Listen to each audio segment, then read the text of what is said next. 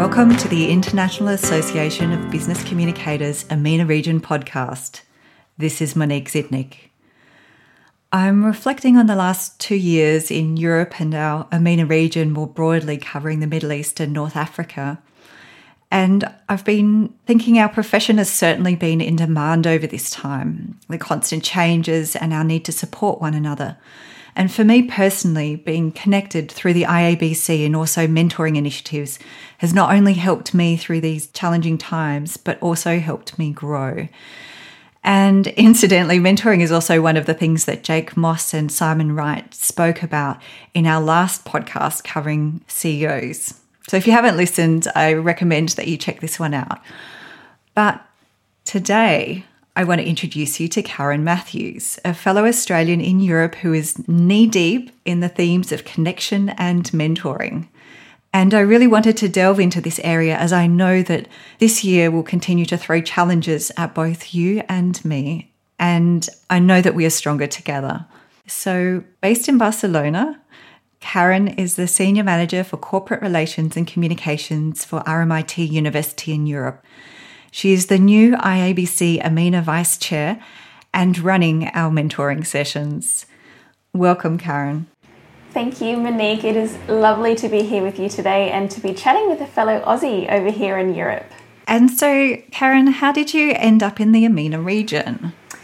Well, as you mentioned, I am based here in beautiful Barcelona, which has been my home for the past six or so years. And I moved here after some time living in Vietnam in the wonderful cities of Hanoi and Ho Chi Minh City. And here in Europe, as well as my time in Southeast Asia, I've worked in comms for a leading Australian university with a real global presence. And in fact, you're proof of this, Monique, as an RMIT alumnus yourself with a global comms career. RMIT was one of the best um, experiences in in my studious days in my in my youth. And Karen, you've been very involved in mentoring, both with the IABC but also RMIT University. What do you see as the importance of mentoring and connection? Mentoring is indeed something that is really important to me. And I should say that I'm by no means an expert on the topic, uh, but it is something that I have been passionate about throughout my entire career. Uh, and as you've said, Monique, I have really enjoyed working on some great mentoring initiatives at RMIT, and I'm very excited about the launch of the IABC EMENA Region Mentoring Program, which is coming up incredibly soon. So, I guess when it comes to importance um, of mentoring and connection for me, I think that you can get the most out of mentoring in, in three different ways. And I'd love to share some tips really from the perspective of, of being a mentee. Um, and the first of those is to really set some objectives at the start of your mentoring partnership. This is a really good time to have a think about what you're hoping to get out of it. You might be looking for a sounding board for, the, for, for a new and challenging role that you're in. You could be looking to build confidence to move to the next stage of your career, or it could be about gaining exposure to an area of comms where perhaps you would like to reskill or upskill. And I think having objectives and really setting them out at the start of your mentoring partnership makes for a really uh, rewarding relationship with your mentor with some tangible outcomes. The, the second bit of advice I would give is to really shoot for the stars when, when seeking out your mentor and identifying someone who you would like you would like to gain some advice from. Sometimes I think we can perhaps feel a bit intimidated or we might be bothering an incredibly busy senior exec who we would really love to learn from. But in reality and in my experience, this person will feel incredibly flattered that you're seeking them out as a role model and leader someone who you see can play a key role in helping to shape out your career. So I say go for it. And and finally, I would also say to really think outside your own bubble of work when it comes to mentoring opportunities. And I've heard you say this before, Monique, that you know it's important to find a mentor who isn't your boss. You know, it's someone else you can trust, learn from, as well as someone who will listen to you. And one of my first mentors was when I was working in comms at an engineering group in Australia, and I approached the general manager for strategy and business development to be my mentor, as I really wanted to learn more about this side of the business. It was more than how I can support from a comms um, partnering perspective, but to genuinely understand more about the BD function. And this person not only shared incredibly useful advice and insights, but also supported me through some really important decision making that I was doing at the time about my career.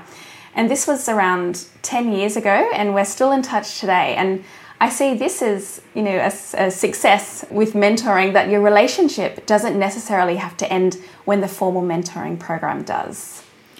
I agree absolutely. I, I've had a couple of key mentors in my professional career and we're still in touch and I still do reach out to them for advice sometimes and and also just to to catch up and hear what they're doing and, and how they're going with things. So excellent pieces of advice there, Karen.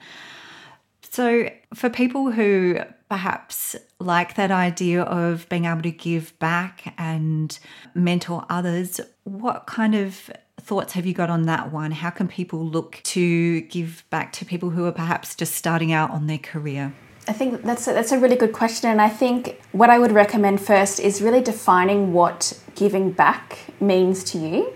Um, you know, if you would like to give back to the next generation of comms professionals, have a think about what that could look like. Uh, could that be, you know, providing guest lectures to current students, uh, joining a university industry advisory board? Uh, you might be interested in uh, taking a, a, a com student under your wing and as a student intern, or perhaps providing a student project. So that that's one way if you if you were looking to give back to the to the next gen. Or you might you know, be interested in giving back to the, the profession itself and uh, contributing to uh, the community with our comms peers. So, for example, you might have some interesting and inspiring insights you could share with peers at a conference presentation or through a paper or through another sort of publication. Or you could do what you're doing, Monique, and set up a platform for sharing engaging content through a podcast, for example, or another comms channel. Either way, I've found that as much as you, you give back, uh, you also you, you get back in, in return yourself you know it, it, whether it's accessing talent it's developing your coaching and, and leadership skills and a big one it's also about growing your own professional network i think it needs to be a real conscious choice um, to give back rather than just sort of a tick in, tick in a box or something to put on your resume um, it needs to be meaningful and and you also need to make the time to do it Absolutely. It does take time, but it is so rewarding when you feel that you can share and contribute to other people's development. And your work across Europe, uh, you've worked in Vietnam and um, some other places as well, and Australia, you mentioned. How does the cultural diversity influence you as a communicator? I'm just curious about that one as well.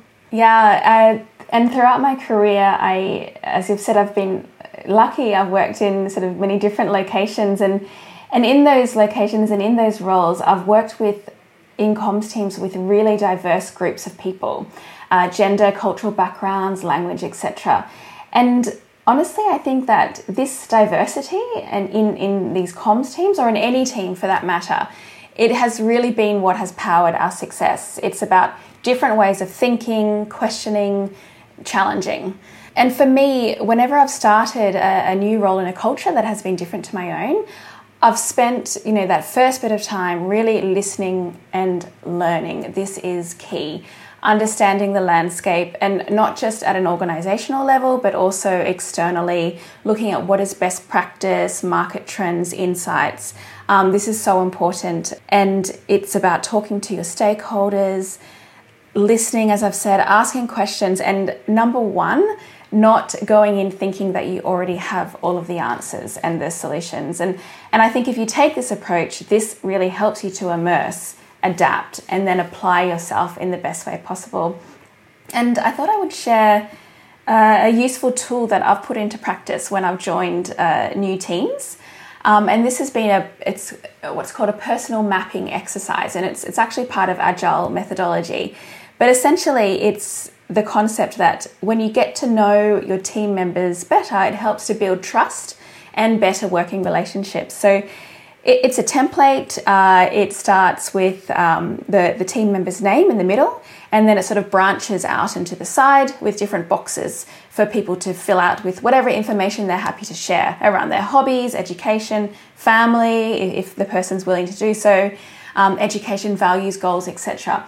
And then as a team, we then come together and we share our personal maps and, and talk through the detail and you know share this information about ourselves which you may not find out normally. And i think it's a it's a really useful exercise. And as we increasingly um, find ourselves in teams where we may not spend so much time together in person i think it's a really valuable tool to do particularly when you when you're bringing a new team together. So, Karen, if I could just clarify, is the idea then that each person would fill out their own map first and then use that as a way to have conversations with other people in the team? Or would you try and fill it out for somebody else? No, so it's fill, it's completed individually um, by each team member, and then we will come together as a group and then each share our personal map.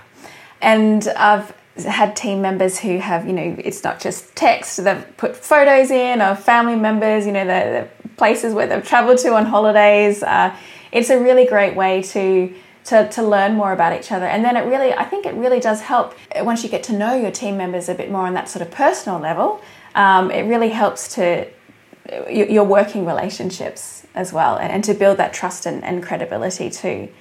How do you think we can better connect in our region as professional communicators? You've mentioned sort of the mentoring initiative that the IABC is doing, and there's some other work there. But is there anything more broadly? We, we're from different cultures, we're from different backgrounds. Surely there must be something that we have in common as communicators.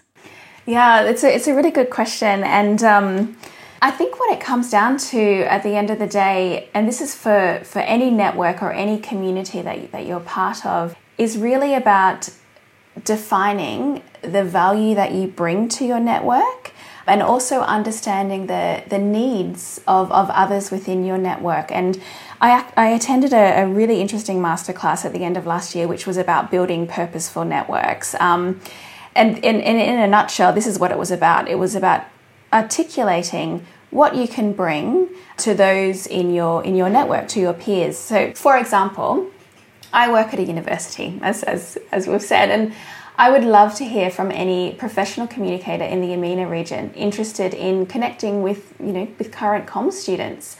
Could be students supporting you by tackling a business challenge as an online project, maybe you're interested in taking on students as interns.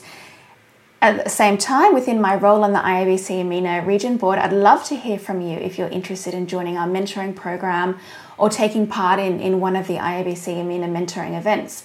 So I think, in short, we can, we can better connect in our region as professional communicators by really understanding the value of our connection and what we can offer, offer to each other. So, Karen, hopefully we can have a lot of people reaching out to you, perhaps on LinkedIn, uh, who are interested in having students for an internship or connecting maybe some research with students and and perhaps also people who are interested in, in being involved in the mentoring programs as well. That would be wonderful. Thank you.